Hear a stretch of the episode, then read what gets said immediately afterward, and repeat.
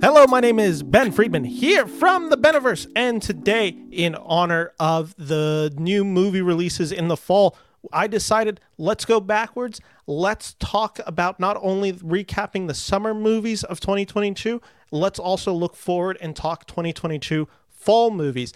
I am bringing on my guest who was on last time to talk about this for the summer movie. Joining me today is a Mr. Christopher Harris. Hey, Ben. Thanks for having me on the podcast again.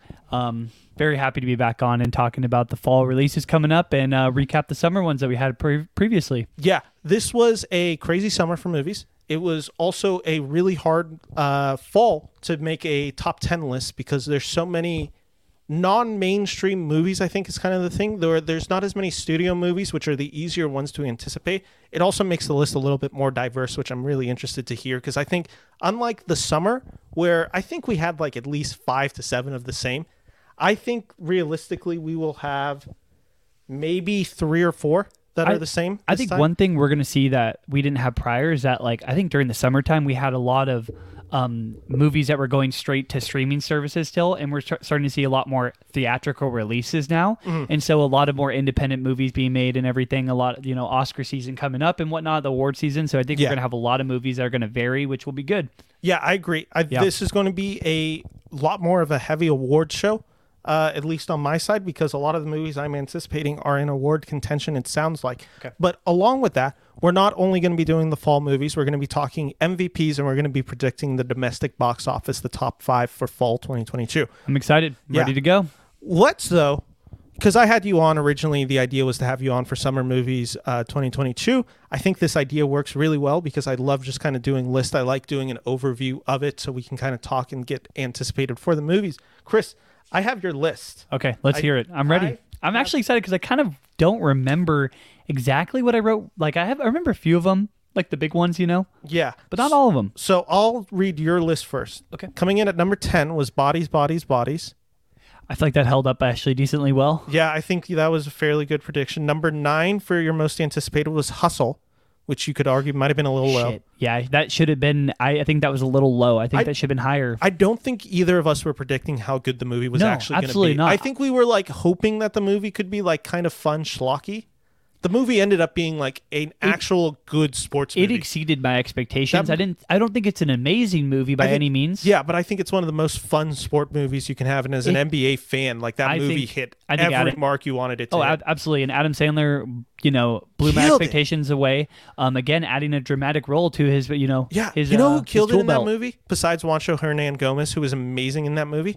Um, Do you remember who was like? We walked out of that movie and we were like, that Oh, guy can like shockingly. Anthony Edwards. Anthony Edwards was such a good antagonist in this movie. We're gonna see him in more movies. I guarantee it. dude he was like a legit actor like Juancho Hernangomez is also like a really good actor we in the movie we hated Anthony Edwards when we walked out of the theater. It was like, Dude, damn, he was so we good. were fans of Anthony. We are fans of Anthony Edwards on the Timberwolves. And after we walked out of that game, I'm like, I kind of hate Anthony Edwards and I hate everything about him. That means He's he such did- a cocky son of a bitch. In He almost movie. did too good at his job in that movie. Yeah, he he shocked me with how good of he was as an actor. So that was your number nine. Number eight was Minions: Rise of Gru.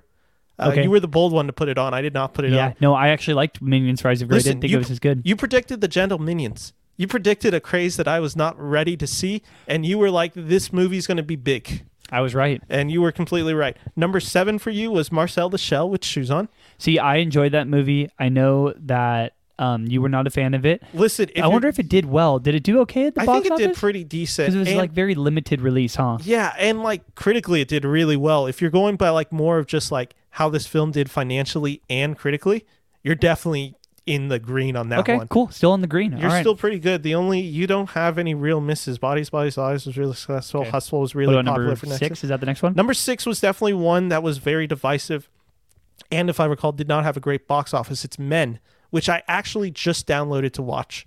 Uh, yeah, so, I never ended up watching Men. it I didn't have loved a the- long theatrical release, and also, I, if I remember correctly, critics had very mixed reviews it's on it. very divisive. And it, yeah, I think you either really enjoyed it and you thought it was very, um, you know, is very well directed, or you really did not like it. Yeah. you walked out of the movie saying, "I hated the direction of that." yeah, no, that's kind of what I heard about it. I haven't seen it still. I've been waiting to see it. Uh, number five again, a good pick from you, Elvis, which ended up being one of the biggest movies of the Yeah. summer. You know what's funny is I actually just watched Elvis with Natalie. I think two nights ago, if not last night. Yeah, Josh told and, me. And Natalie and Josh only watched half of it, and it was the first half, and it's that's where it's really building up, right? Yeah, I'm like, because he, texted me, he's like, I did not like that movie. I'm like, I totally understand why you didn't like that movie. It's a very stylized direction. You also missed the better of the two Yeah, halves. the whole residency in Vegas and everything is second half of the movie, and that's where it really picks up. And Natalie loved it. Natalie all, really enjoyed it, loved Austin Butler, and I'm like, okay, that's good. And yeah, I think that pick held up actually decently. I think it's held up, and he also is, I think, the front runner right now to Oh, win yeah. Best Actor. I don't think he will. I think there's going to be at least one or two other guys who are in bigger Yeah. competition. Are you going to do a, a podcast later talking about like your Oscar predictions? Oh Like, yeah, you haven't seen it? You I already just- posted it? I so what I'm doing now week Well, to week. Ben, you know I've been so busy. yeah, I know, I know you've been busy, and it's been so hot in Sacramento that I kind of don't blame you just going home and sleeping. Yeah, yeah. But so what I'm doing, and it was kind of based on an idea we talked about a while ago. I'm doing power rankings each week. I Oh, wanted okay, to yeah. do so. I'm like, I made this whole Excel spreadsheet. I broke down it in like five or six categories. I'm grading it between one to five in each category. So it's like celebrity. Are they a famous person?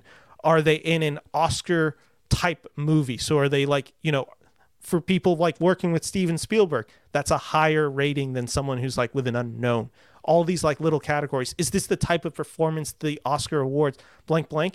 I then calculate the average, and then that's how I do my power rankings. That so I've been a- doing that each week. Did you come? So I remember us very briefly talking about that. I feel like that's a really good idea, and it really helps you like have a really good basis of what movies you know you think will do really good overall. I like it in well, every in every category. Here you know? was my logic with it too, because we, I, when I was trying to come up with the inception of the idea, right, I was like, I will not see a majority of these movies until November, December, because that's when they're going to get released for the general public. I don't get to go to the film festivals. I don't get to see these movies early as some of my other peers get to.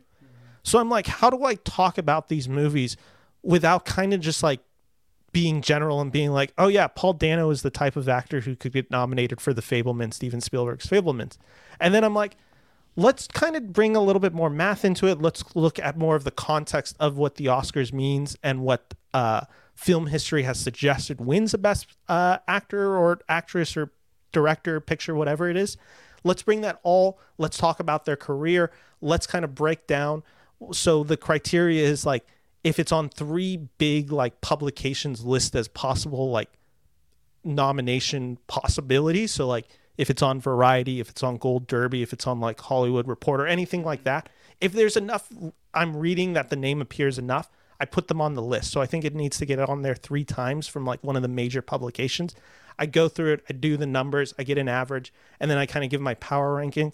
And that also allows me as the year continues, I can look kind of further into it and say, movie came out because so the big issue is some of these movies haven't even debuted. No one's seen the movie yet.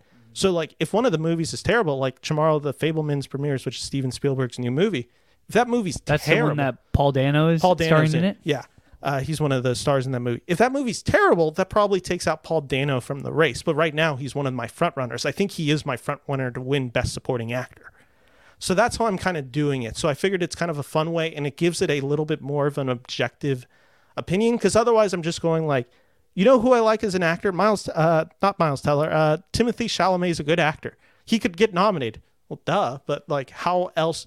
Like, but then he's when you think about it, he's in a cannibal movie. That's not the type of movie the Yeah. Academy Awards nominates. Yeah, no, I understand. I get it. But yeah, so it was kind of inspired by an idea you had ha- talked about where we were like, how do we kind of do the Bill Simmons podcast feel of it, like talking like ESPN sport heads. I like that. And then like also talking about that in the context of I think movie. that's a that's a really unique idea. It's very good. I think it gives a very fresh perspective on it, and it could change weekly, like what you're saying. Like it could change, like oh, this movie came out, this kind of moves it Yeah, around a little bit. A that's little, my you like know? that's my like most excited thing to do about it as we get like closer to the movies and actually getting to see it then i can like do an update like this is what the race looks like now two know, months ago it I looked do- like this now it looks like I do this. feel like Austin Butler is going to get a nomination for the I Oscar. think he is too. And but I, I I think right now he is a front runner, but I do agree. I think later on he will not be a front runner. yeah and i specifically with the best actor which i haven't done a video on yet i think this year's competition is kind of weak so i think butler's going to have a better chance because he doesn't have huge competition to overcome Okay, interesting. But so let's go back. So you had number five, Elvis. Here's your kind of first miss. and it's not even fully a miss because I'm sure this film ended up being successful. It's Lightyear at number four. Yeah, I hated Lightyear. I did not like it at all. There was no way to predict that this movie was going to be as bad as it was going to be. I Very, didn't hate upsetting. the movie, but I thought it was fine. That's kind of how I walked out of the movie. I'm like, it's a 2.5 out of 4.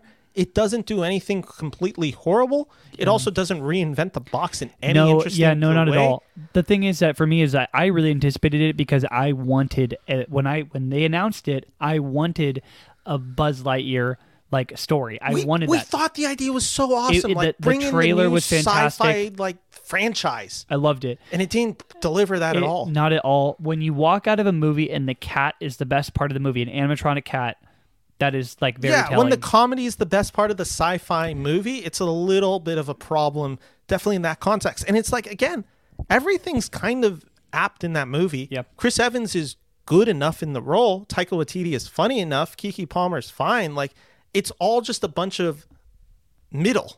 There's nothing really to like go into further with it. It's just like, yeah, it's a paycheck movie for kind of everyone involved. And there's no heart or passion in that movie. I did not particularly care for that movie. Uh, that was one of that's been my probably biggest disappointment of this year. Uh, number three, uh, again, a really strong pick, uh, Doctor Strange two, which again it, we were I think from that point on I think we were going to see the movie in like a week, so there was already like a good feel like this movie's probably going to have a, be a pretty big movie this summer. yeah, that that one hit. Uh, I think it's the best Marvel movie this year so far because I liked it more than I liked Thor.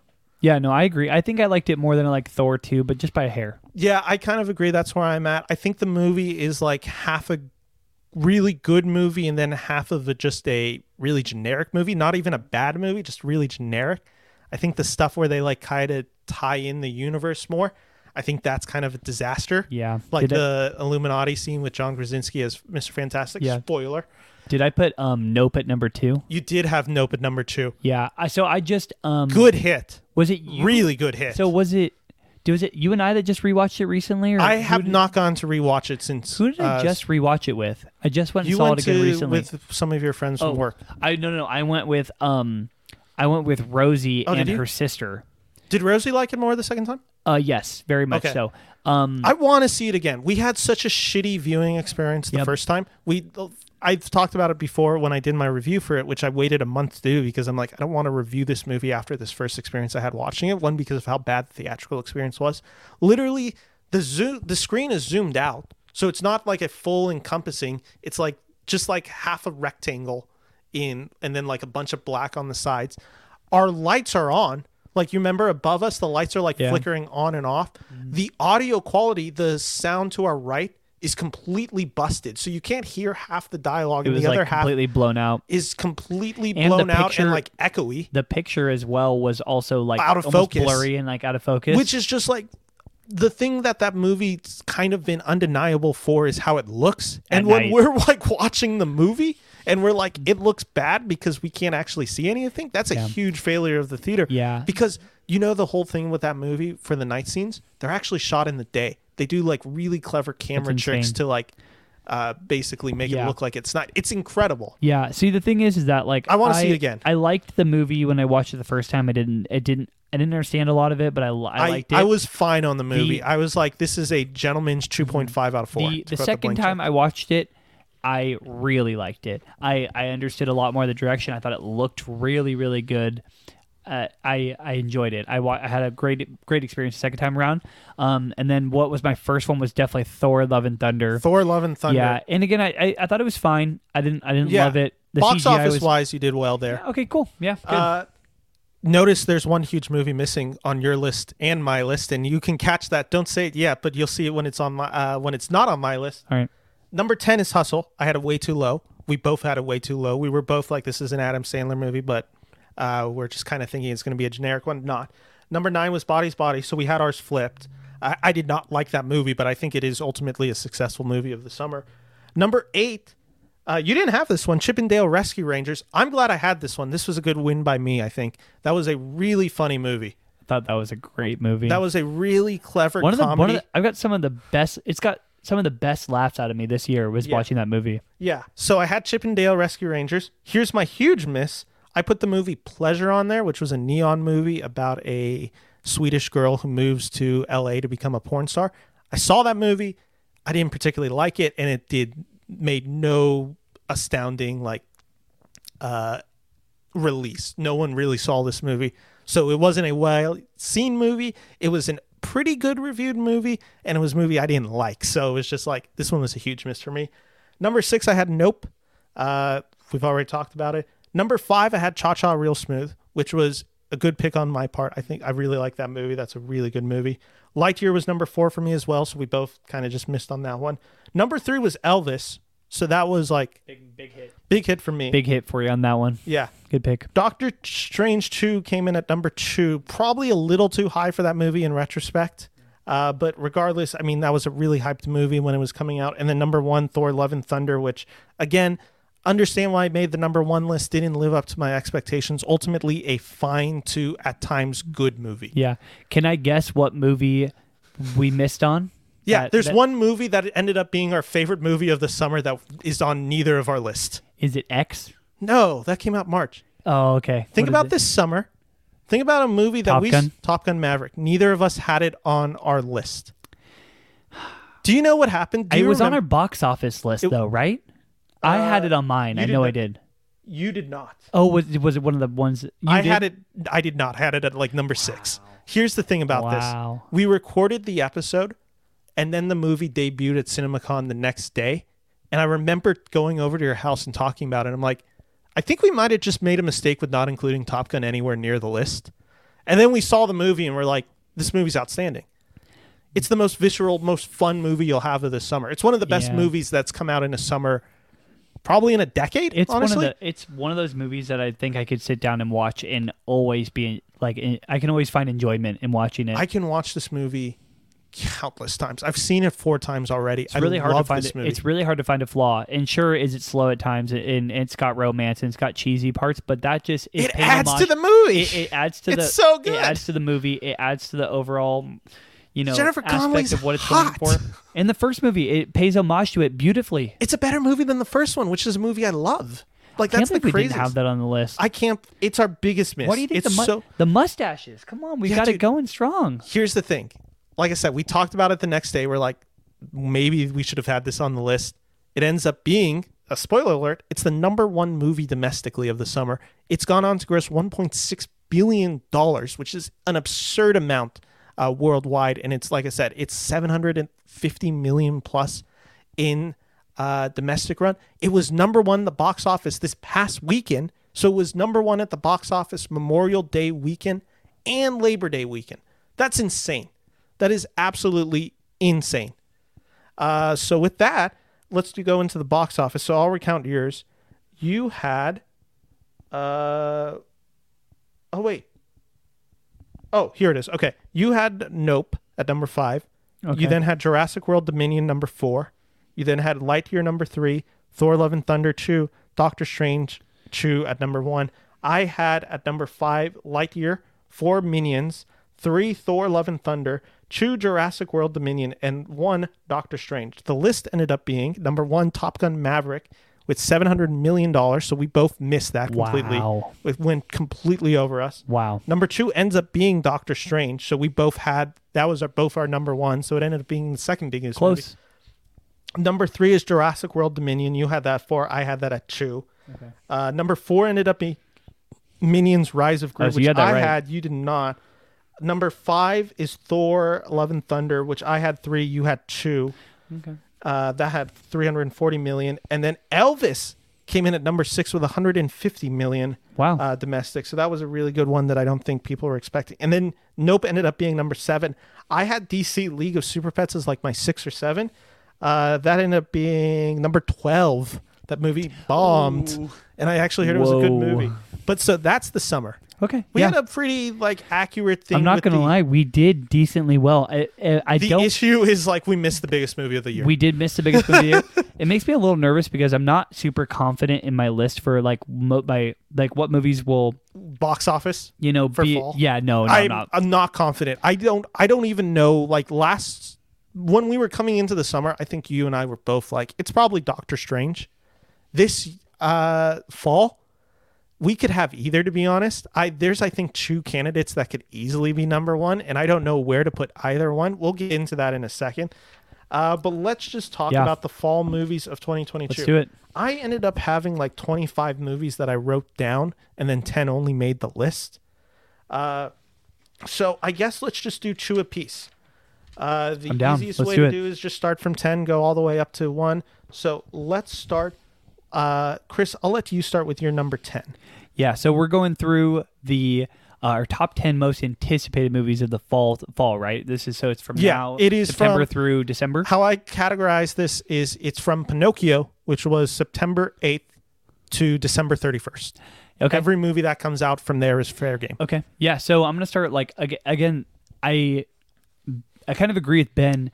The movies that are coming out this fall, there's a fuck ton of them. There is a lot of movies to pick from, and a lot. There's actually a handful of movies that I actually am interested in seeing. There, this is a personal taste list in the sense that Yeah. like the I think we're gonna summer have a lot of is like okay, there's the big films that are going to be like week to week. These are the films that are they're advertising.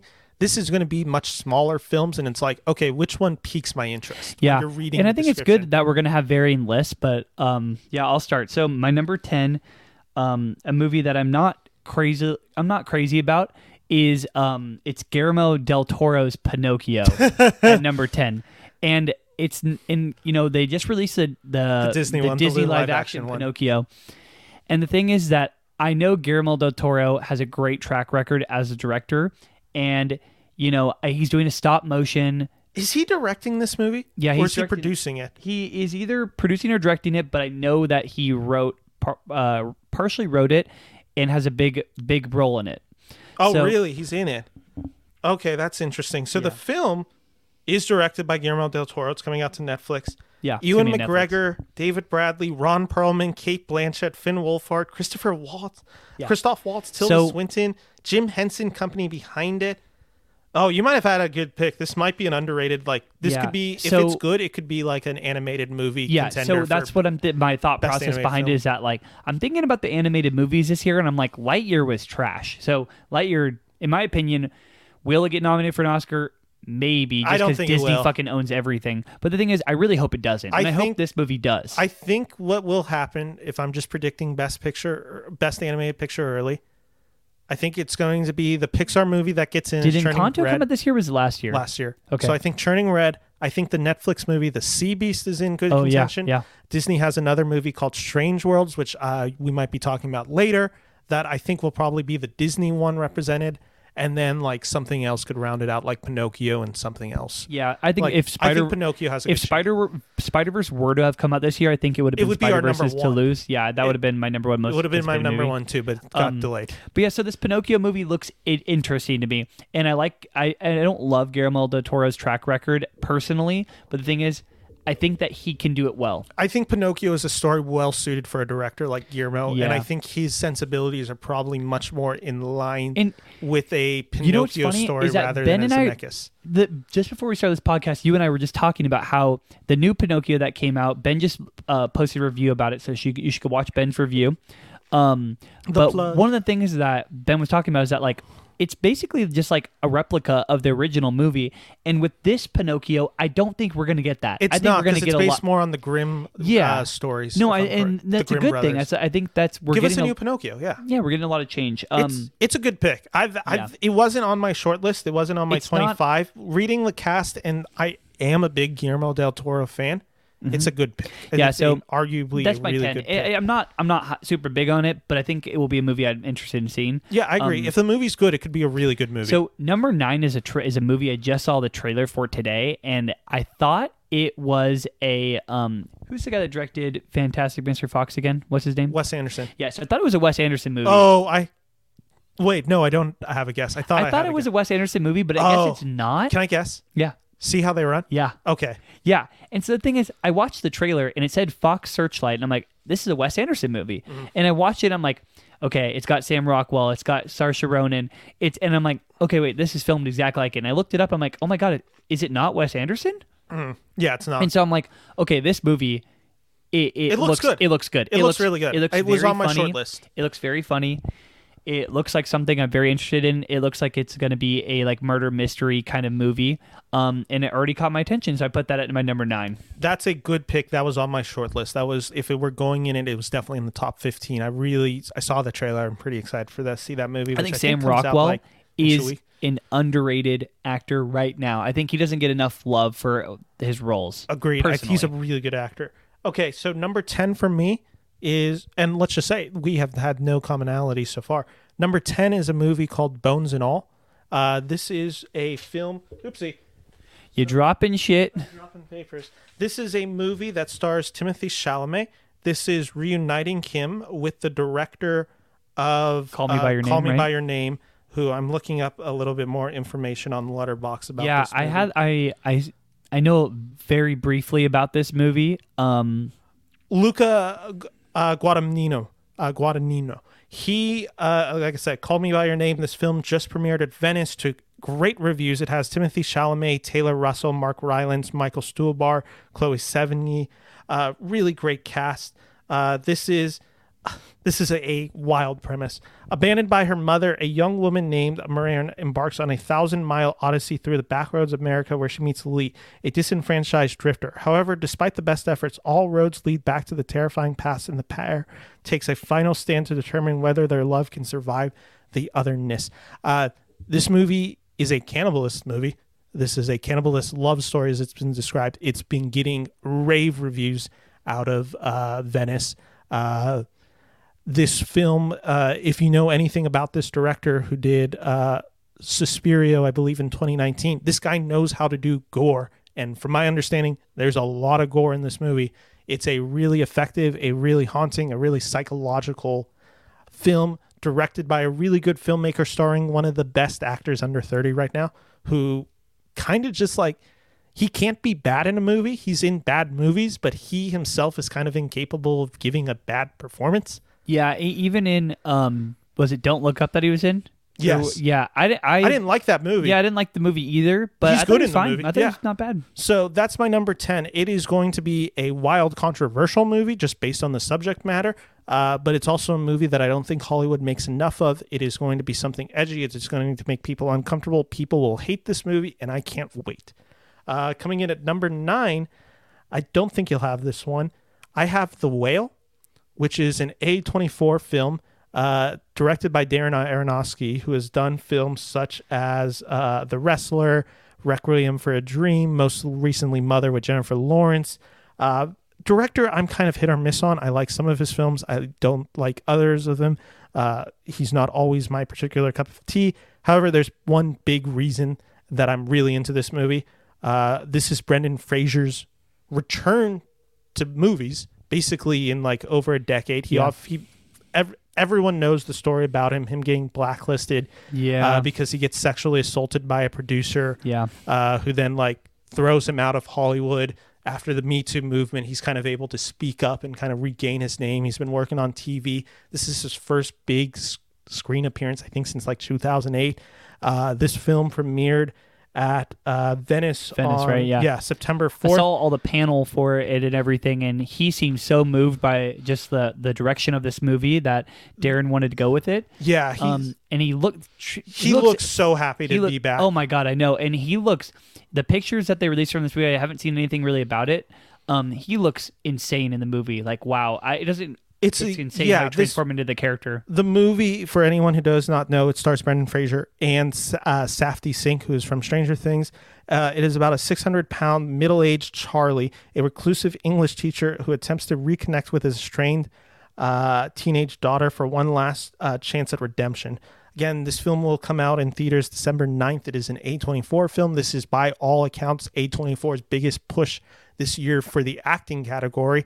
They are trying to push Fraser for the best actor. I've heard this performance is Well- really emotionally moving. Yeah, so I think the one the other movie from A24 that I think is going to make a really that can make still make a really big run Everything is Everywhere? everything everywhere because I, think, the that's their act- two big movies. yeah I think the acting in that movie is so far the like on top for A24. Yeah. This movie I would agree though could make a push for that. I think this has the narrative behind it with Brendan Fraser being back. This has just the love story. I mean, this is a guy who you can just tell people are excited to have him back in movies. I think this is all working f- in favor for this movie to be really emotionally resonant, really powerful, and kind of just a great return for an actor who got un- who got thrown out of Hollywood for unfair reasons. Uh, so that's my number nine. I like Uh, that pick. I thought about that one too. I had it a little higher. The movie premise itself, I'm not particularly excited to have the discourse around this movie uh, that will surround this movie ultimately, and I've already been hearing it. Uh, and the premise itself isn't necessarily my cup of tea. It's more for the fact of he's in this movie. I want to see this movie and support an actor that I've always loved. Uh, so that's my number nine. Uh, Chris, what are your number eight and seven? Yeah, so I'll go through these a little bit quicker. Um, my number eight is this movie called White Noise. Uh, I I have it. Let's let's punt it because I have a higher. okay, Sure. sure. we'll talk about that when we we'll get talk to about my that one later.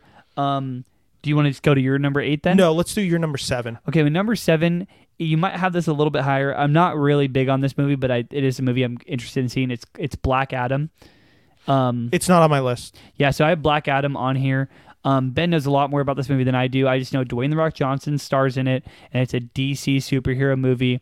And the trailer I really really liked. And I- that's all it needed to do to I'm kind of shocked how good the trailer is. It- yeah, no, me too. the trailer looks good. Like and the thing is that the DC um wait, did DC make the um what's the the big movie that was Idris Elba was in it and um Idris Elba and John Cena? oh, What the was- Suicide Squad. that was DC, right? Yeah. That movie I fucking loved. I Yeah. absolutely loved that movie. And that was the last movie from DC that I was like, okay, maybe they're starting to get on the right track with their movies. I think that's their last movie they made. Besides, no, the Batman. The Batman. yeah, was the so there you go. Even better. Their track record has been really good. Black Adam has gotten a ton of publicity. They've really been pushing this movie. Dwayne um, wants this to hit big. Yeah, and you know it could, it could not, but I'm I'm I'm interested in it. I'm anticipating it to be actually decent, pretty good. I thought about it. Uh, this is not a character I particularly care about, uh, but I'm curious to see what The Rock has cooking. I so yeah, I this was a contender but didn't make it on, but it was on the short list where I did write Black Adam question mark.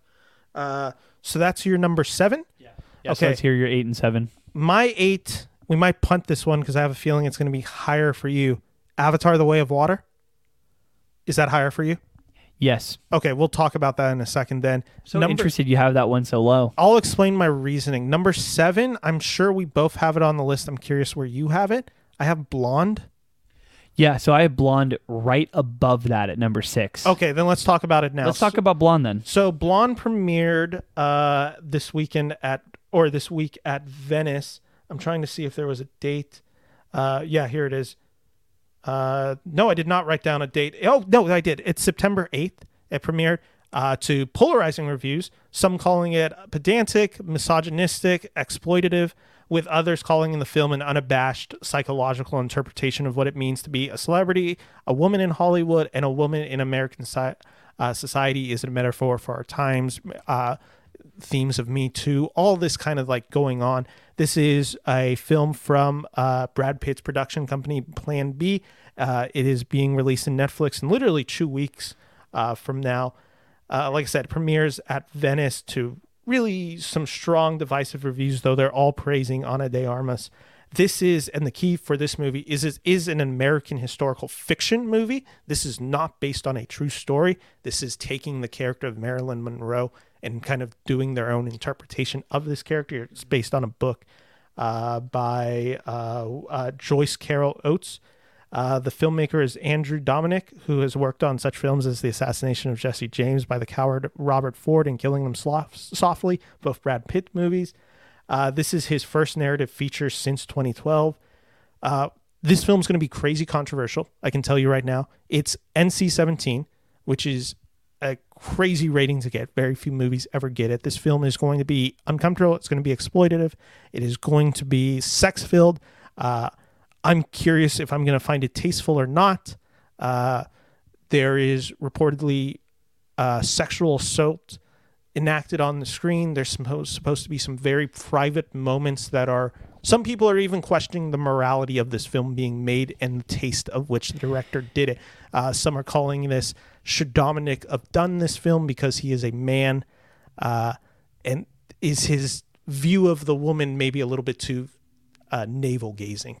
Yeah. So there's all this kind of going around with. This I think film. there is a lot of that. I do think there uh, there is going to be a lot of people that come out and go, "Wow, this movie is is something else. It's something you're not going to see. You maybe we haven't seen before. Maybe we're not going to see again."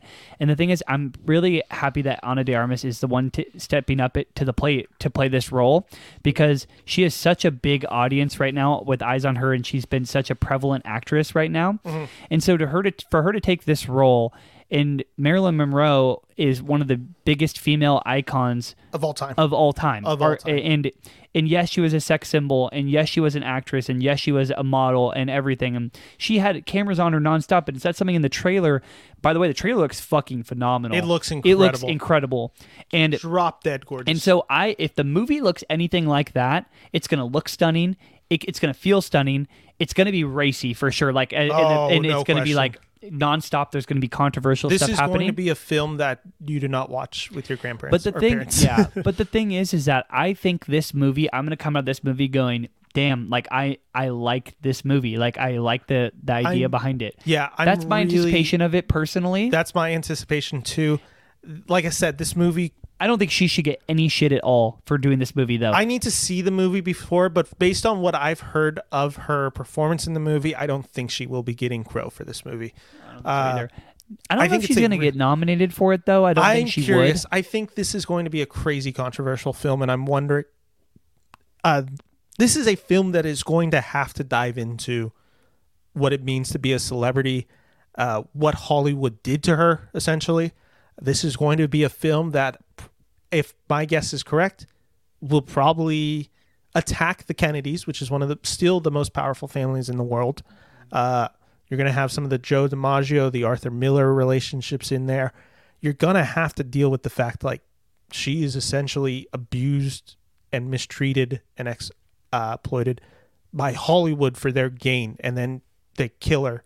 Basically, uh, you can interpret whether she actually commits suicide or overdoses, or if she actually like is killed off. Like there's this whole like controversy around that. Uh, what role did the Kennedys did or did not have with that? All of this, what did she know and didn't know? It's just so much of it. And if this film can tackle some of that mystique of Marilyn while also making it a very human performance, I think this film has a real good chance to be special. So that was my number seven, and that was your number six. Yep. So what's correct. your number five? Yeah, so my number five is a movie that's going to be coming out. I think this month. It comes out in September. It is uh, it's a prequel to one of the one of my Yeah, okay. One of my favorite movies that I, we saw this entire year.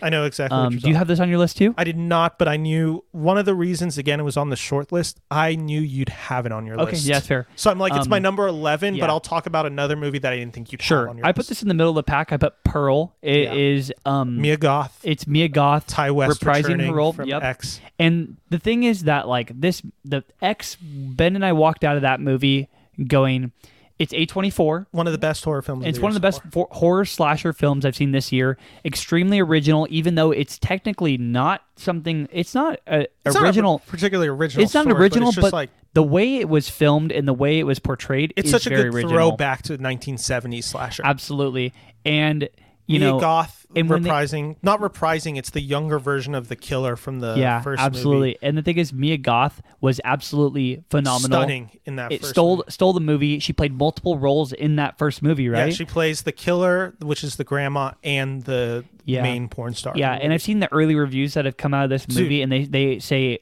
they're saying it's better than the first. Yeah, they say it's better than X, and so I could have had this movie higher on my list because Ben knows I'm a big horror fan. Yeah. No, dude, this Um, this movie's crazy to me because one, we didn't know this movie was coming out until X happens because it's the post credit scene. Yep, we exactly. left. Remember, because we're like, there's no post credit scene. Yeah. Like, there's nothing. Let's like walk out. And then apparently and then I texted you and I'm like, there was a post credit scene and it's apparently a trailer for a movie that comes out in like five months. And the thing is, right after they they they wrapped up filming X, they immediately started filming this movie, like immediately yeah, I think it afterwards. was a back to back production. and I'm like, damn, they're committed. They Dude. they had direction from the beginning. They knew Big- exactly what they were going to do. big year for Ti West. Big year if this film hits as Absolutely. big it is. Uh, I and think it it's going to hit big. We have Uh, to go see this for we have sure. to go see it with along with another film that uh, it's not on my list, but uh, Barbarian is another one that we really want to see now. Yeah, I think we're going to go see that this weekend. I don't know when this will come out, Yeah, but hearing some crazy good reviews about that movie. Yeah. Uh, so that was your number five. yeah, what'd you put at five? so I we I'm on my six right now. Uh, Let's hear your six then. Yeah, yeah, go my for it. six.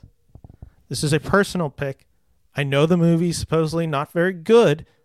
Uh, this film also premiered at Venice to much controversy last weekend. There has been so much buzz about this movie. There has been so much gossip about this movie. I've been eating it all up. I've been talking to multiple of our friends about it, uh, specifically our female friends.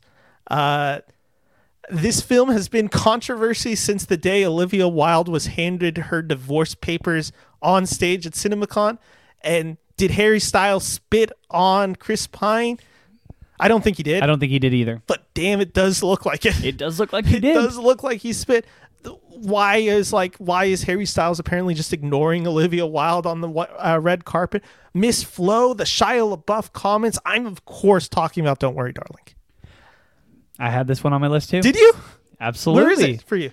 It's right above Pearl. It's at four. Okay, okay. So we had to again very close together. This is your six. I'll let you kind of talk about Yeah, it. Yeah. Okay. So let me, by all accounts from Venice, this movie was not particularly good. This movie sounds like it was kind of a miss. That's so interesting Uh, to me because didn't it get a pretty just- good standing ovation at? Yeah, But they just do that just they 'cause? they kind of just do it because everyone's there. Of course, it's the famous story. Have you heard about the standing ovation controversy? Florence Pugh walks Yep, I heard of. I've heard. Amazing queen behavior there. yep. Uh, yeah, I mean, there's been so much about this film. Uh, apparently, the script is just a mess. Can Harry Styles act? Has been like a big question mark uh, regarding this film. The only praise I've really like consistently heard is the below the line, like the cinematography, score, editing. Like that's all really good. Like the, which I guess also kind of extends to the direction. Uh, but I mean, and Florence Pugh. That's like the only true like positives of this movie. This isn't a movie that I think will be anywhere near my top ten list by the end of this year. I am living for every controversy around this film. I am living for all the drama and gossip. Your girlfriend and I are going to be doing a podcast where I don't even think we're going to review the movie Don't Worry, Darling. We're just going to look back at the six months of controversy surrounding this movie. It, it's something that I, I don't think personally since I've been engulfed in, in cinema and movies have even seen before. Like something to this. I've never this seen it to this extent recently. Like you'd hear about these behind the scenes stories back in like the 70s and 80s where it wasn't being publicized. I've never quite heard of it in the social media age to this extent. This is like the. Uh, this is crazy. the big thing is like Olivia Wilde, while it does sound like she is at a lot of fault in this movie, let's also not forget this is basically the behavior of 50 to 90% of all male directors in Hollywood. So, I mean, sleeping around with your main co star, that's not a particularly shocking thing to do. And being like rude to cast members, again, that's a very Hollywood thing to do. So, is she getting a little bit of unfair uh, blame on this movie? Maybe a little bit, but again, I'm living for every second of this drama. The Shia stuff like two weeks ago was just amazing.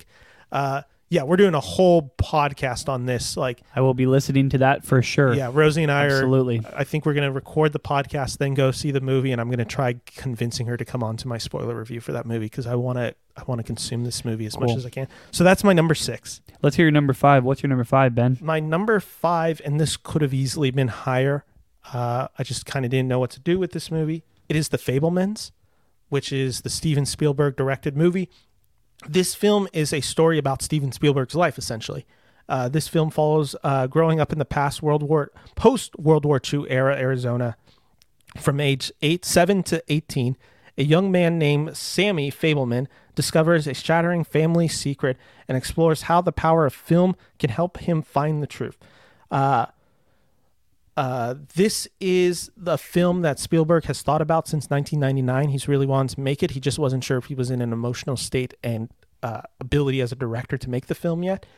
Uh, this is completely based off his childhood. I think it's an adaptation of his childhood, not like a straight up, this is what happened for his childhood. So this is a very personal movie for Spielberg. Uh, this is a film that stars Gabriel LaBelle as Sammy, which is supposed to be the uh, Spielberg stand in.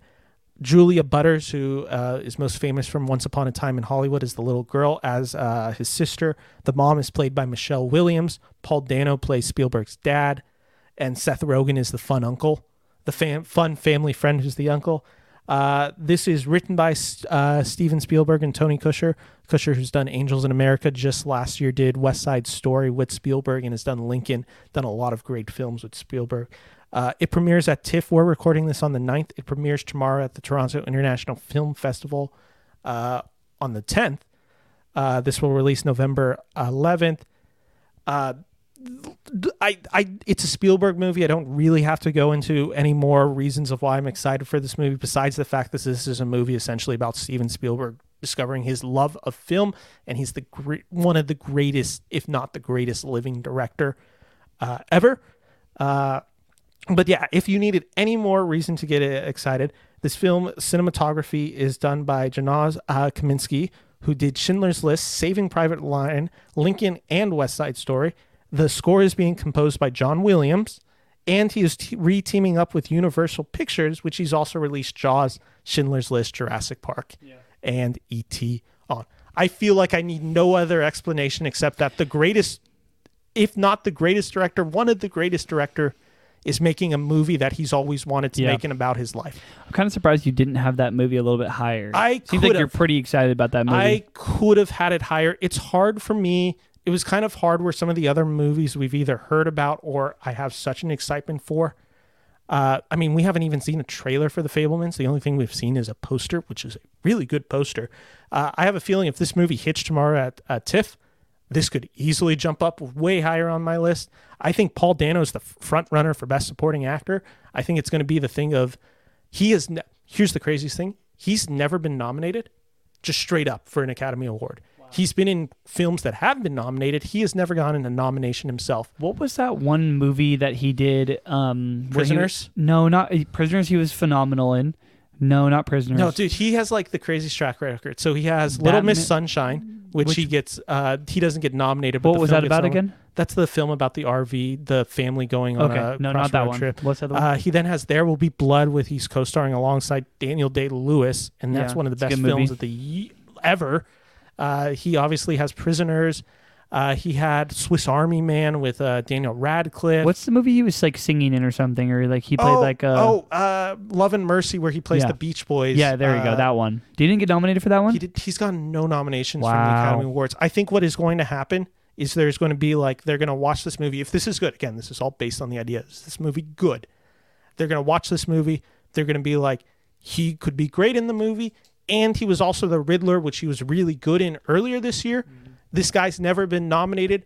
We should nominate him, and he should probably win for the body and years of great work that he's put into Absolutely. it. So I, I think he is a front runner. Yeah, I love this cast. I love everything about this movie. I'm pretty excited for it. And if this hits, I think it will hit big, like very many Spielberg films have done already. Mm-hmm. Uh, so that's my number five. Uh, so what's your number four? Uh, my number four is "Don't Worry, okay. Worry, Darling," which we already um, talked. Yeah, we just we just went over it. Um, I'm pretty excited for that movie. Yeah. Um, Do you think your... Harry Styles can act, or TBD? I think I would agree with TBD. I think it's probably TBD. Uh, so what's your number three? Well, I want to hear number four first. I want to hear number. Oh, four. okay. This will not be on your list. I have very personal reasons for this okay. making my list. This is the film Clerks Three, which is Kevin Smith's film uh, based on the Clerks series, which was one of the first big films out of Sundance along the time of. Uh, I've heard of the movie. I don't really yeah, know much about it though. It's a uh, it it's kind of what kicks in the indie movement of the 1990s. This and Reservoir Dogs with Tarantino, like these are kind of the big movies that really introduce indie cinema at a big thing.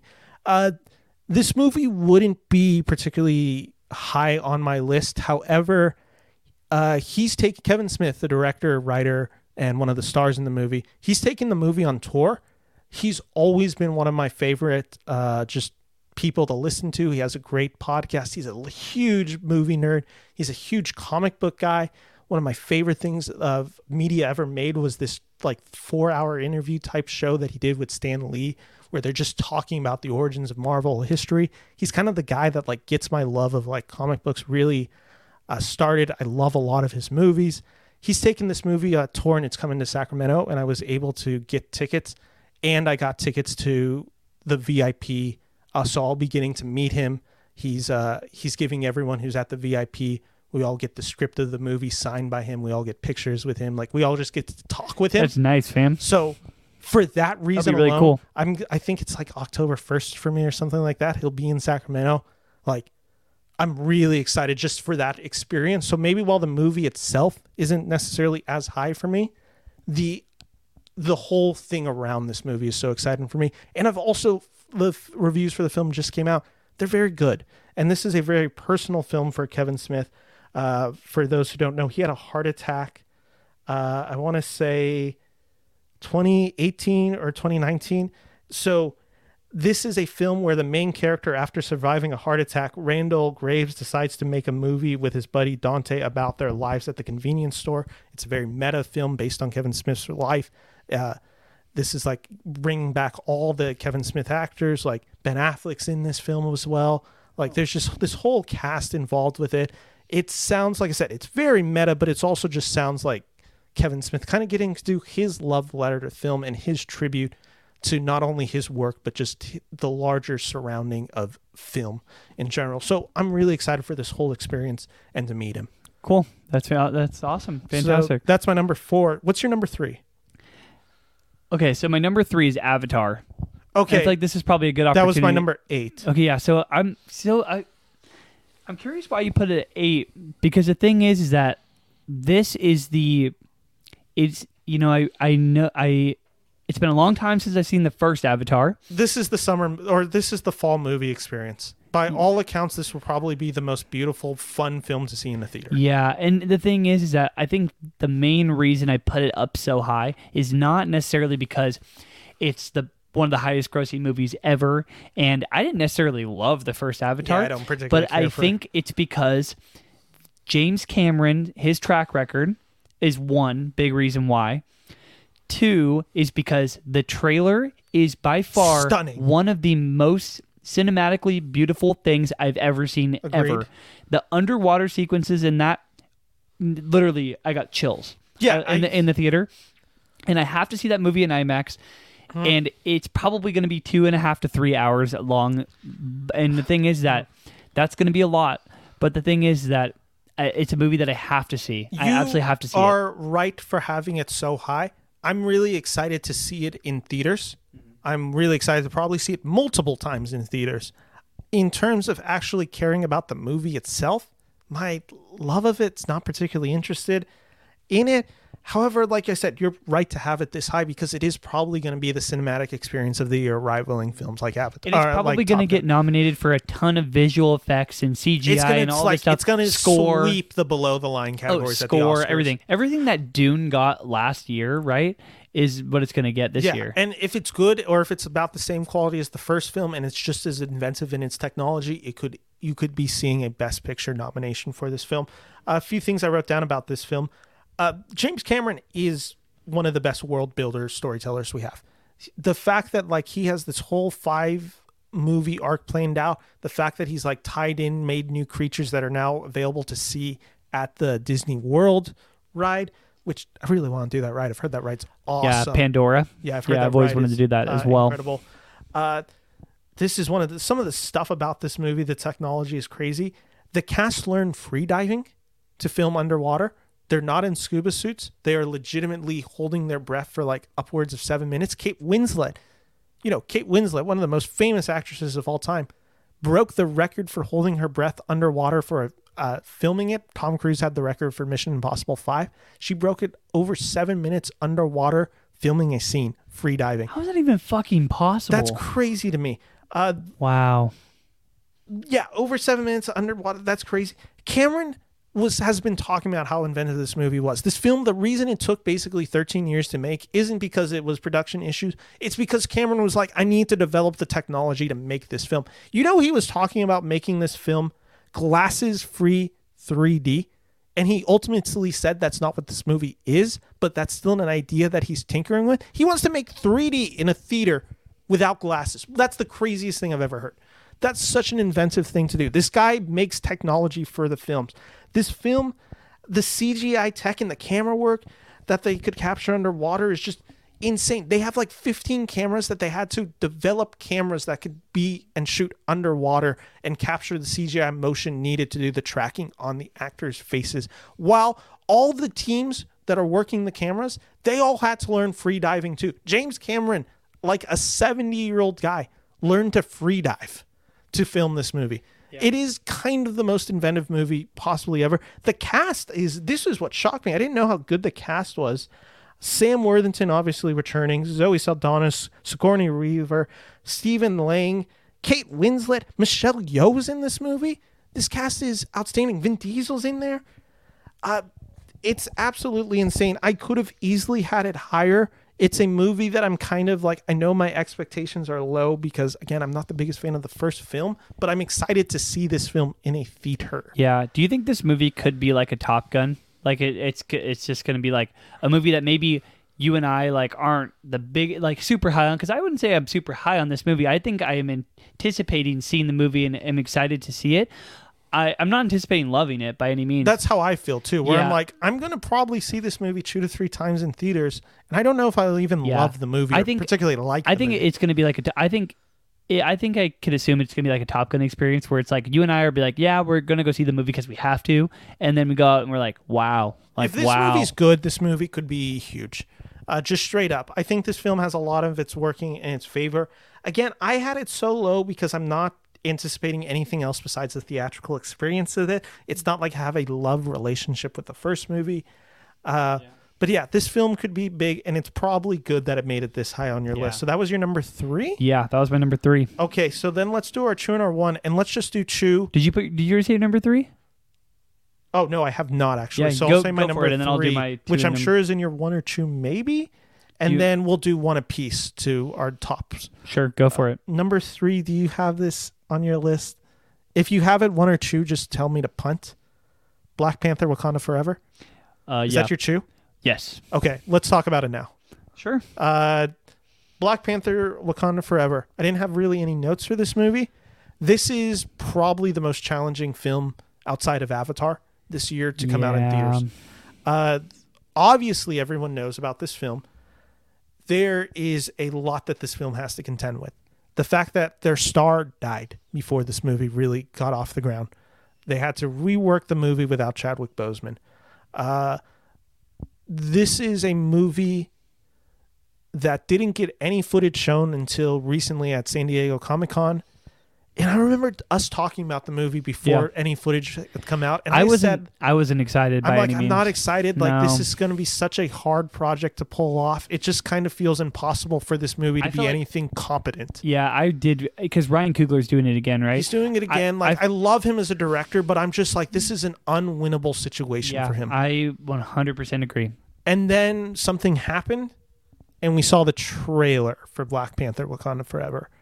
I will contend if this isn't not only the best trailer of this year, it's maybe one of the most beautiful trailers ever made or ever edited together. This Mm-hmm. trailer brought me to tears watching it the first time. This Yeah. trailer is so emotionally moving. Uh, this trailer looks incredible. The special effects look incredible. Like, not just like good or not even like some of the mediocre stuff like we've seen in Doctor Strange or Thor. This movie looks beautiful. Yeah. Beautiful, beautiful. Yeah, the thing is that this movie, I think there's only two outcomes for me when I go into this movie. I'm either going to be like, okay, yeah, that's like another Marvel movie, or I'm going to come out of it and be like, yeah, that that absolutely was fucking awesome. Like I Yeah. that was the best homage to Chadwick Boseman. Ryan Coogler has to be perfect when he's making this movie because I think It's such an You- unfair task it- to it like is. direct it it really is because like he has, yeah, it's so hard. For And him. the thing is, only he, I really do feel like only he could do it. I like, think- because when you have when you have no the one could have experience of, stepped into this yeah, when you had the experience of working with Chadwick one on one and making the Black Panther character come to life, you and now he's gone from the equation, and you have to input you know new characters, new roles, a new cinematic you know perspective on it. He's the only one that could pull it off. If you put another director in there Uh, that they'd be lost. like- they wouldn't know what to do. Yeah. Because not only is Ryan Coogler having to direct this movie and spearhead this movie, he also has to basically be the captain of the ship, where he has to rally the cast together. Who I'm sure Yeah. all of them are having like doubts about making this movie. They're all probably thinking like, should this movie even be happening without Chadwick? Like he is Black Panther. Yeah, I, I think that was my initial reaction. Is I didn't think this movie should have been made in the first place. I think it would have been. It almost felt like a backhanded slap. you yeah, know? there was And- just so much like weird about the movie Yeah. because you're like, we're not going to get Chadwick. It's going to be tragic. It's going to be hard to think about watching a movie without him. Here's what I think about the movie. I think regardless of how good the actual quality of the movie is, the storytelling in the movie, I think at the end of the day, this movie is going to be a really touching tribute to Chadwick Boseman. And I think that's arguably more of the important things to do. I think if this isn't maybe considered one of the best Marvel movies, but it's a really fitting tribute for Chadwick Boseman, I think people are going to accept Yeah. that movie for what that is because, again, it's a really hard task. If this movie is one, an incredible homage to Chadwick Boseman, a, a touching tribute to him, and also as good or better than the first movie, it's this is a contender not only for best picture, this is instantly one of the biggest films of all time. This film has everything to lose and everything to gain in some way. And this is somehow it's now the most important f- film Ryan Coogler has already made in a career that has had multiple really important films in his Yeah. filmography. yeah, It's absolutely. a, a yeah. Uh, crazy. yeah, and like I said, that trailer. I mean, I think also the thing that's going to really rally this movie is I think the performances are about to be outstanding. I mean, we saw Angela Bassett in that trailer. She's the only one with speaking lines in the movie, uh, or in the trailer, I should say. And she has the line where she's like, uh, "I've lost everything. Have I not given it all to this kingdom?" Mm-hmm. That's like, like that's the line. Like I said in the trailer, that's the one that just broke me because that's a mother talking about the Yeah. loss of her son. That and like then it cuts to the Chadwick Boseman. Like it's an incredible trailer. Uh, I think we're going to experience every type of emotion watching this movie. I here's the thing again. I even if this movie's bad, I have a feeling I will be crying minimum two to three times. Like just straight up. I think like there's going to be some form of a tribute to Chadwick Boseman throughout the film, and I have a feeling there's going to be, if not a funeral scene, something akin to that. And I have a feeling it's going to be probably the hardest I cry this year. Uh, Yeah. So that is my number three. Your number you so that was my number two. So now you have to do your number two. Is it what movie I think we uh, I punted earlier? What movie did you punt earlier? White Noise. Okay, yeah, that's my number two. Okay, so we have the same number one then. Yeah, we do have the saying it. same number one. Um, Uh, White Noise. Let's talk about it. Yeah, I I had a feeling you'd put this on your list. I had this at number two for a few huge reasons. But so for anyone who does not know what white noise is, did you watch the trailer for this movie? By the way, I am so excited for this movie, and Yeah. and the thing is, is it's made by one of your favorite favorite filmmakers. Yep, it- it is, and also it. He made one of my favorite movies that a couple years ago. Yeah, with Marriage Story. Loved absolutely loved Marriage Story. I thought it should have won best uh, best picture. It's made by or it stars maybe my favorite working actor right That's now. That's exactly what I was with Adam say. Driver. That's why I put this on the list. Not necessarily because of the director, not necessarily because of the trailer. It's because it's Adam an Adam Driver, Driver movie. Adam Driver is probably one of my favorite working actors right now. Yeah. And I could have put this higher. I probably should have put this higher than eight. Here's why I put it so high.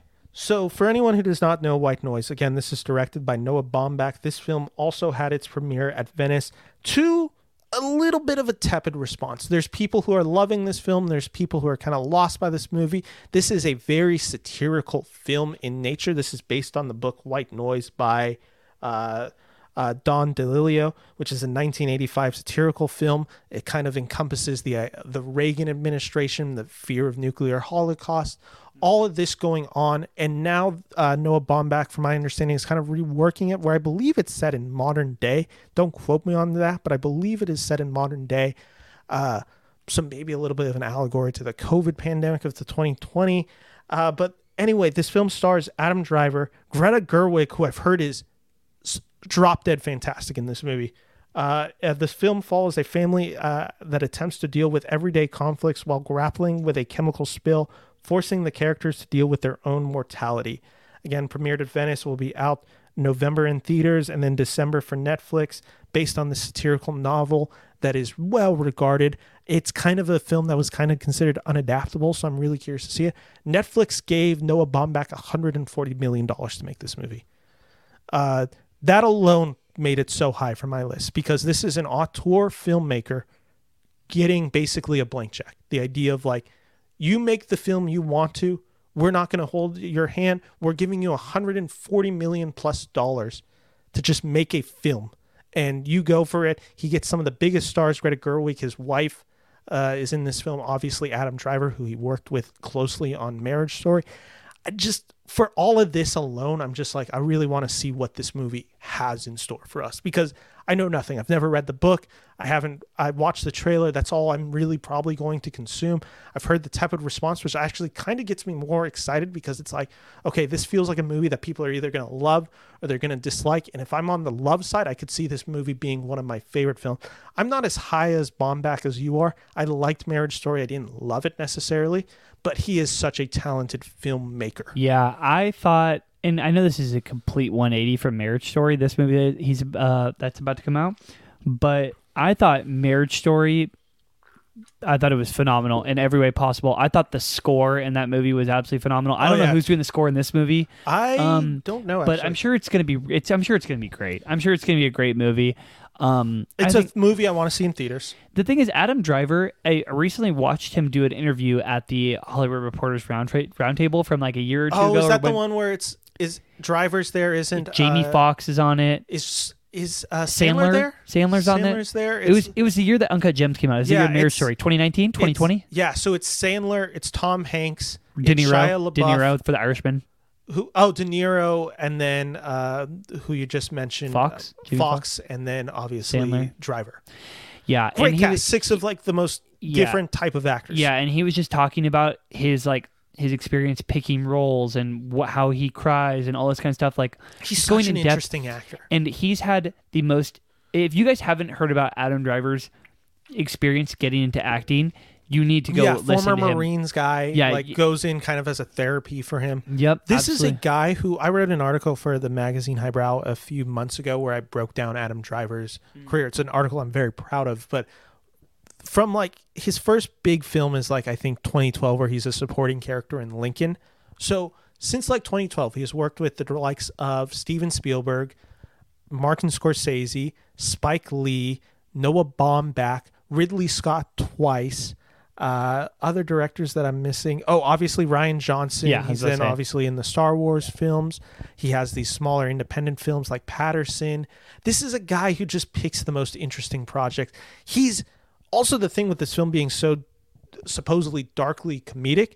This is a guy who pulls off comedy better than you would think a guy like him could pull off comedy. If you've ever seen his SNL hosting, this guy is crazy funny with being a guy who literally almost doesn't understand comedy. He's doing a shtick. He's a guy that shouldn't be funny because he's taking it way too seriously. Yeah, and that's what makes him funny. he's just so uniquely charismatic He is, yeah, he is a guy like no other that I've ever seen. And i really hope he is really good in this movie because i thought he should have won again i'm pretty biased because i really love marriage story i thought he should have won best actor for marriage story i don't I think he got nominated he right gets nominated. He's the contender along with Joaquin Phoenix, and I think the performance of Joaquin Phoenix Yeah, is- also based off the fact that Joaquin Phoenix Sure. had never won.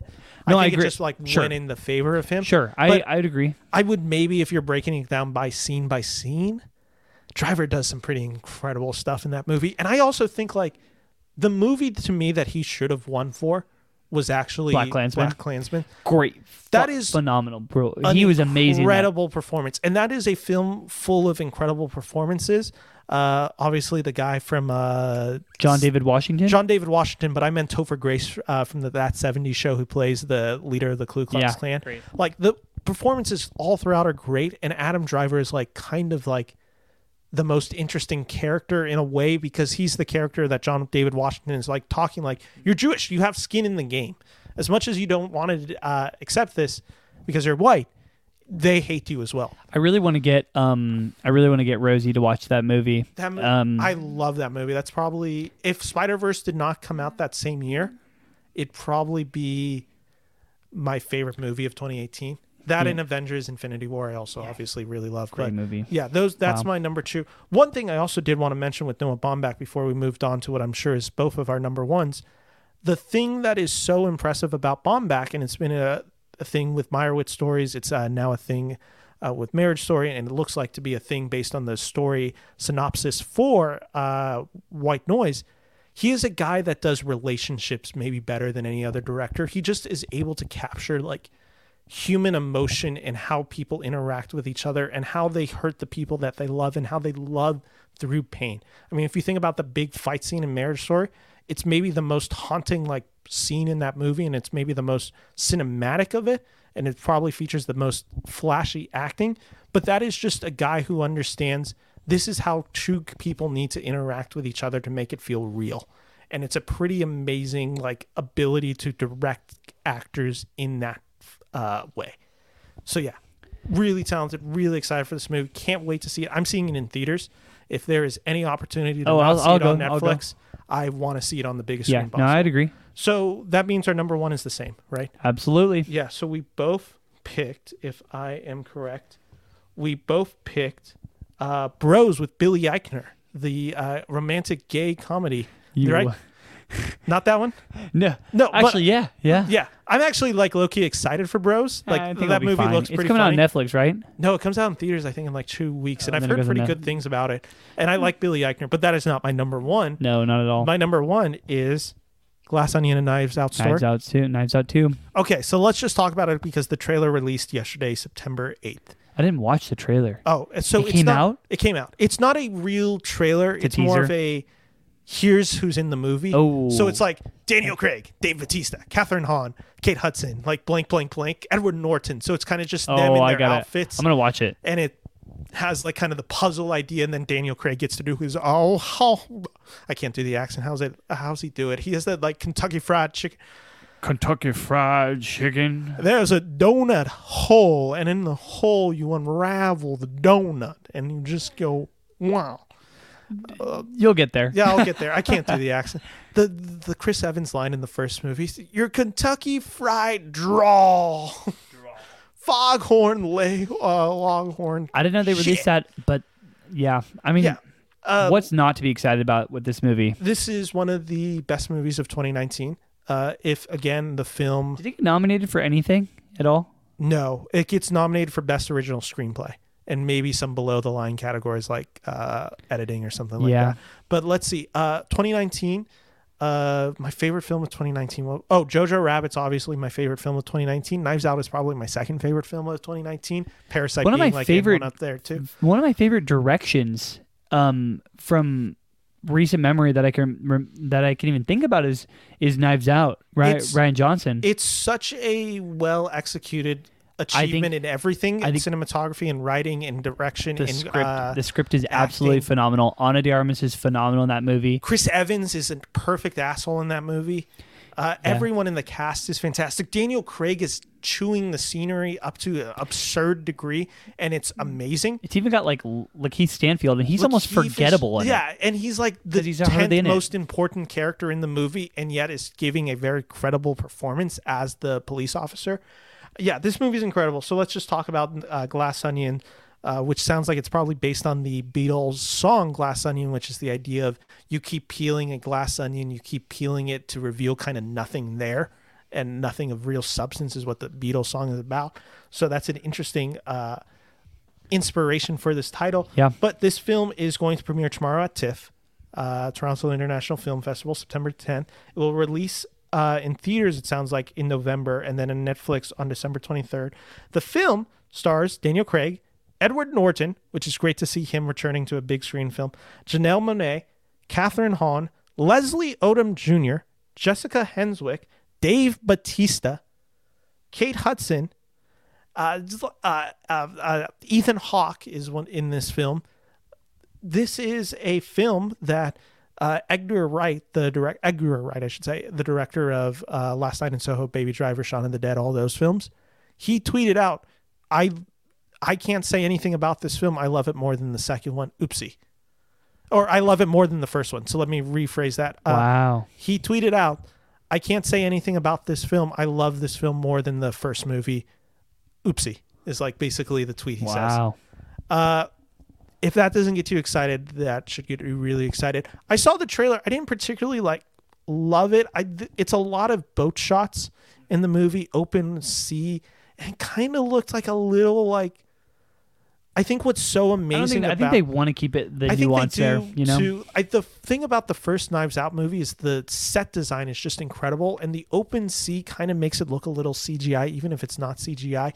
I hope when we spend more time on the boat and in these exotic locations, like because it's kind of looks like it's a parody of Death on the Nile, the Agatha Christie novel. I hope we get a little bit more of that elaborate look to them. But with a cast like that, with a creator behind that, with Daniel Craig returning, this film is just sounds like it could be the start of a really fun franchise, which is just like, and you can tell Rian Johnson relishes making this, you know, and you can tell Daniel Craig loves being uh, Detective Blanc. Yeah, I think he he makes or breaks this movie. And the thing is, is that I don't I don't see him breaking it by any uh, by any standard whatsoever. I, I don't mean, think I don't think there- this the movie can't be bad. This There's movie, no way. the most important thing is the writing has to be clever. If the writing is subpar, this movie probably falls apart really quickly. But yeah, I'm really excited for it. It is also my number one. Just Yeah. like for everything I said, even if I didn't necessarily love the trailer, it's the movie can't that you just have enough. to anticipate. it can't be here soon enough. So that's our most anticipated, our top 10 most anticipated fall movies of 2022, which then should bring us over to the box office game. Uh, not the box office game because that's a blank check podcast, so I can't call that. Uh, this is more of just us predicting the top five most likely biggest hits domestically, so one through five. So let's both start off. Uh, read your list. I'll just go straight through it. Yeah. Uh, top to And we'll, bottom. yeah, and then we'll talk about it after. Yeah. So um again, I'm not confident in this by not any confident means. in any means. not confident in it, but I'm gonna just kind of wing it. Um, I think number five in the box office for the fall time is gonna be Halloween Ends. Okay. Um, I put that as my number five. Um, number four, I have Don't Worry, Darling. Um, I think all of this media coverage Yeah, that it's getting is going to add a lot to is it. going to add a lot to the box office total. Um, number three, I have uh, Black Adam at number three. okay. Number two, I have uh, Avatar, and number one, I have Black Panther. Okay. We basically have the exact same list. What's your So list? My list is also Halloween Ends at number five, Black Adam at number four. I put the Disney animated film Strange Worlds on Mm-hmm. there. That just seems like a safe bet. Number two, I also had Avatar: The Way of Water. Number one was Black Panther: Wakanda Yeah. Forever. The big distinction is we're doing domestic. Yeah, domestic. I think if it was worldwide, I think you could easily make the case that Avatar is probably the highest of those Yeah. five. But let's just kind of break down the list. Halloween's ends. This was a weird one because they're all such. A lot of the films we talked about are festival darlings slash Academy darlings, which means they are not going to have a huge box office. They just don't. Those typically these aren't typically the films that do huge. Uh, interesting. I have one note to add when we're done. I'm to highlight that right now. Uh, but anyway, so Halloween ends. It just was like this is the end of this trilogy that has been. I thought the second movie wasn't particularly good, where I really liked the first movie. If this movie hits, it has a really impactful thing with Jamie Lee Curtis and Michael Myers. I think this movie could be huge. The first film had like an opening weekend of like $80 million. So if this can replicate that type of success, Halloween Kills didn't have that, but it also came out like right as theaters were opening. So it was in a weird place. And I don't think the movie was particularly good. I think this movie looks much better.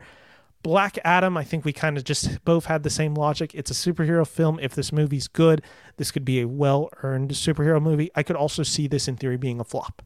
I think there is a potential for this movie to be a flop. Number three, I said Strange Worlds because it just felt safe to bet on a Disney movie. I actually thought you might have this movie on your list. I thought the trailer for this movie is incredible. I didn't watch the trailer yet, so that's maybe why. I so I actually didn't seek out the trailer. I saw it in theaters. It was just playing, I think, maybe before I saw Thor.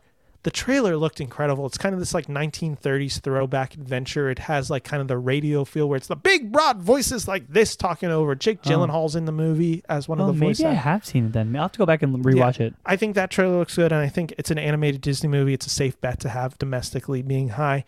Uh, Avatar: The Way of Water and Black Panther. I think we both had the same logic. I think Black Panther could do better domestically. I think Avatar has a bit longer legs worldwide. If one of the movies is good, if one of the movies is bad, that might determine what it falls on and off. Let's talk though. Oh, and you mentioned your "Don't Worry, Darling." I really wanted to put it on there. I just didn't know how big the film a film was going to open. You do have the logic though of Harry Styles fans. Oh my god, yeah, I know. They're gonna He's be got a, huge. He has a cult fan base right he now. He has a fan base that will go out and see anything he does. I think it kind of propelled Eternals to a big opening weekend box office wise because and he's not in the film. He has a post credit scene in that movie. You know what's funny is that trivia uh, this week they asked about.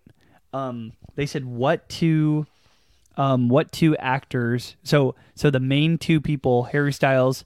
Oh, and, Patton Oswalt. And no, uh, Harry Styles and Florence Pugh. oh, I thought you were talking in about uh, like were in superhero movies recently or Marvel movies, and they're like, uh, "What movies were they in?" And they were like, "Okay, well, Harry Styles was in post credit for Eternals, yeah, and then was Florence Pugh in one of one Black of- Widow. Yeah, Black She's Widow. the there you sister go. in Black Yeah, Widow so and in. Hawkeye.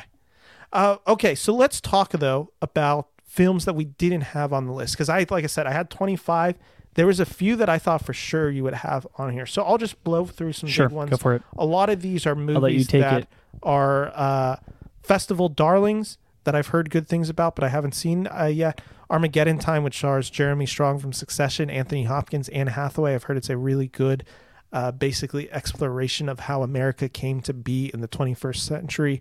Uh, it's an exploration of families as old as times uh, in the 1930s New York, including some of the Trump members. That was one of them. Strange Worlds, as I already said, she said is a Harvey Weinstein uh, drama uh, where they're exploring the journalist who uh, un, un, who found out the story of Harvey Weinstein and reported it in 2017. That stars uh, Kate Mulligan, which is a director I'm a big fan of. Uh, Women Talking, which premiered at uh, I believe it was at uh, Telluride this past weekend. Film about a group of women who are, I, I believe, in like Plymouth times, so like the 1600s. They all come together. They're all being sexually assaulted by men in the village. I think specifically one man, and they all kind of come together. How do they come forward? That one is a film with an amazing cast, including some of the most famous actresses working right now: Frances McDormand, Rooney Mara, uh, Jessie Buckley. Just like I mean, it's literally a cast of like ten people that is all just huge uh, A-list actresses. Uh, let's see. I mentioned Bros. You had See How They Run. Uh, Disenchanted is a movie I'm actually low key excited for. I'm a huge Amy Adams fan and I love the first Enchanted. This is the one. I didn't include it because I didn't actually think the movie was going to come out. And then the next day, they like showed uh, steals from this movie. And I'm like, okay, I already have my list, but I'm sure Chris is going to have it. So I didn't even bother putting it on my list because I'm like, we'll talk about it when Chris talks about it. Babylon. Yeah, so so I I didn't think the movie was coming out this year. I thought it might have come out be coming out in January. Yeah. But so did they just release something about it? they they released photos from the movie. Uh, so they released stills of Brad Pitt, Margot Robbie, Tobey Maguire as Charlie Chaplin. It is coming out this year. Wow. Yeah. I'm, so that's why I didn't put it on originally because I had a few movies that, I that was looking movie at. would be my number one most Would it? anticipated movie if it were on my list. Um, but yeah, I'm I am excited for that movie. Very much so. I'm so stoked for any da- anything Damien Chazelle. Yeah, this is a movie that, for those who don't know the premise, because there hasn't been much advertised about this movie yet, Babylon is the movie uh, of 1920s to 1930s Hollywood, the transition from basically silent film to talkies.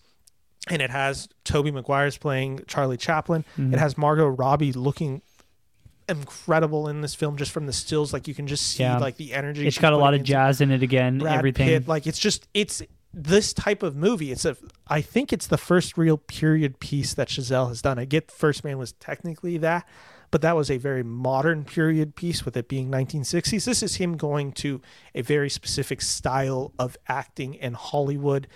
Uh, yeah, I mean this film could be incredible. Uh, I, it almost feels like this guy's due for a miss, but I mean, maybe you would argue First Man was kind of the miss because it didn't really make any noise with the Academy. But yeah, that's my number one. So you think that would have been your number one had you like agreed that the movie was coming out? Absolutely. That was the thing with me. I had a few movies because there's a movie called Disappointment Boulevard, which is another A24 film directed by Ari Aster, who I believe, I believe Ari Aster is the director of Hereditary and uh, Midsommar. Um. Yeah, that sounds right. This movie's currently clocking in at three and a half hours. It stars Joaquin Phoenix.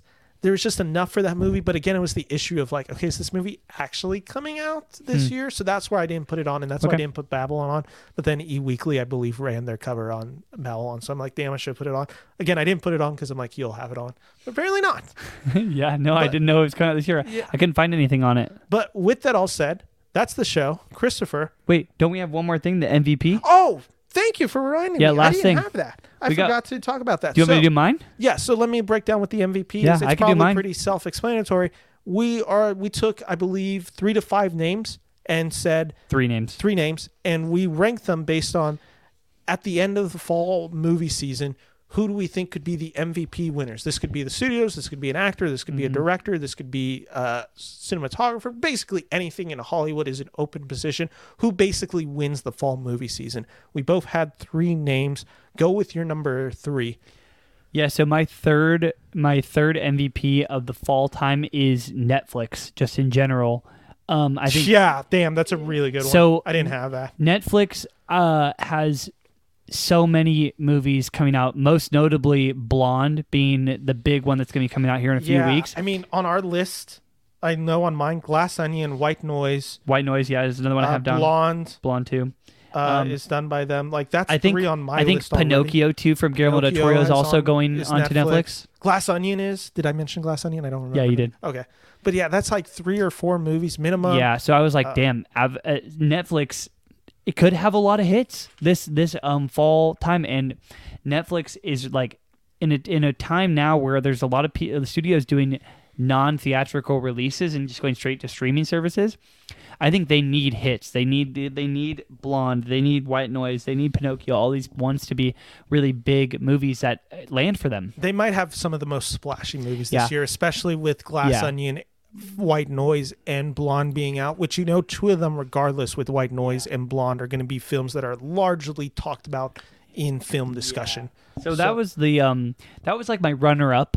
Okay. Had uh to, let's just, Let- we'll I'll do my third three. third in MVP voting. my third this the reason I put it so low is because I kind of refuse fundamentally to put them this high, but it is Disney.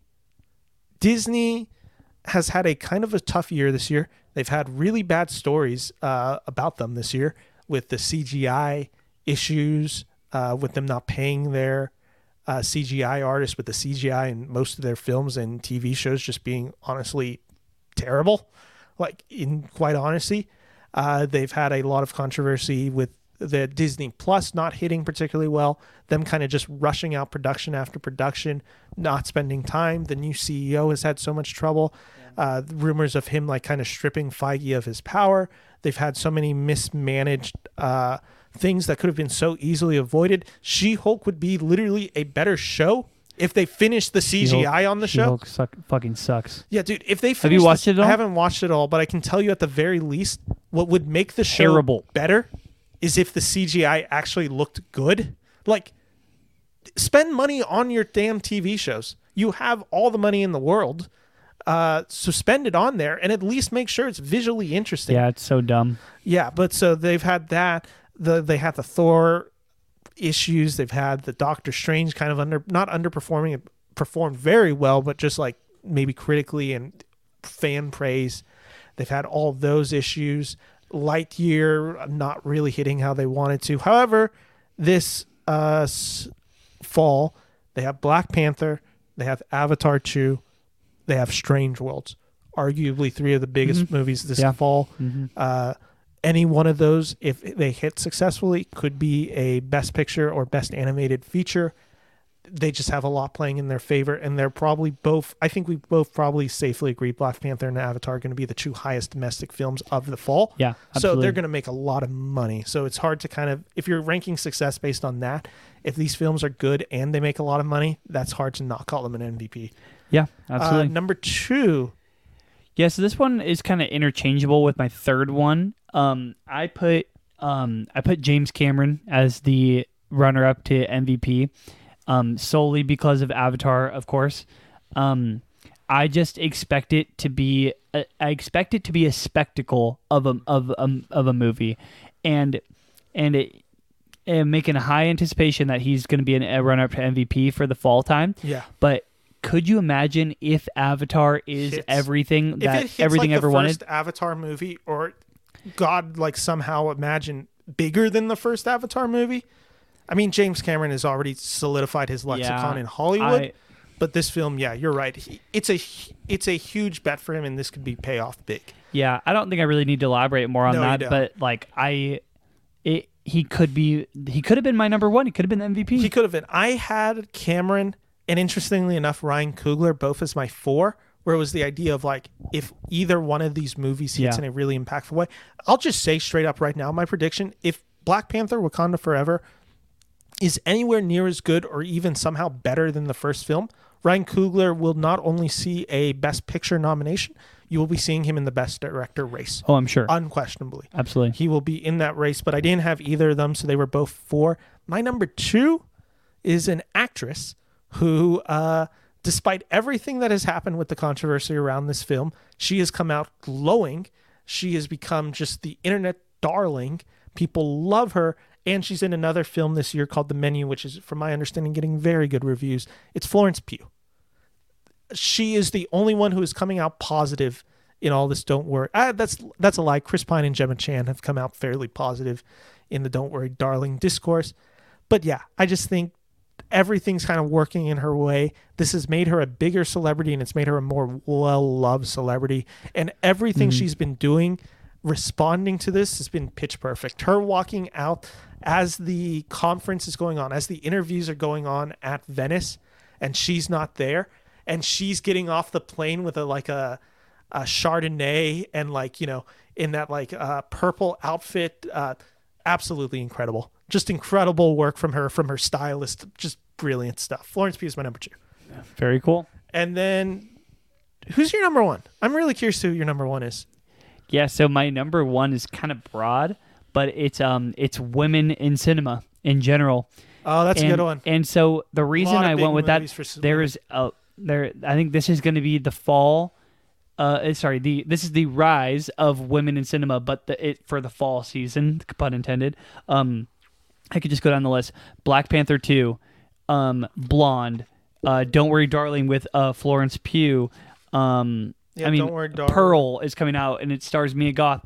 I mean there's yeah, she said, which is the Harvey Weinstein one. yeah, which Halloween is Halloween ends, fan. which is um, Jamie Lee Curtis. Jamie Lee Curtis. Women Talking, which is a cast of like twelve. Margot Robbie's in Babylon. Yeah, Uh, uh, I'm blanking on one of them, but the director of Women Talking, uh, Sarah Polley. Sarah Polley, she's probably going to be nominated for. her. Mm-hmm. Yeah. that's a really good yeah, and one. Olivia Wilde directed Don't Worry. Darling, even though it's she didn't really direct it, but you know what I mean. Yeah, Um, it is good I just that think- a woman can make a film like her male counterparts and get away with skeezy, Yeah. uh, sleazy behavior. That's good for the industry, actually. Yeah, but I just That's a good I, one. I just think that it is just I think it's going to be all these these amazing women that are in these these movies are just going to be shining, and it's going to be it's awesome to see that like a ton of my top anticipated movies are centered around females in cinema, and I absolutely love it. I'm Yeah, super no, excited for really, it. It's that's a really good. It's really pick. cool. I don't think it's the MVP of the fall time is going to be Women, women, in, in, cinema. That's a really good pick. I really like that pick. I Thank really you. appreciate that pick.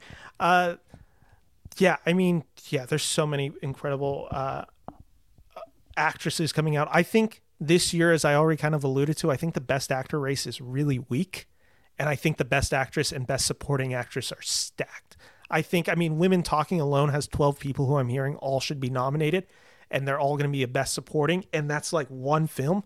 I mean, I think it's going to be kind of a crazy year for that. My number one, I alluded to this one earlier as well. I think this is the fall of Dano. I think this is the Paul Dano like moment in the sun for him. I think this is his like as Bill Simmons calls it the apex mountain. When is this guy kind of the most famous and most relevant in film?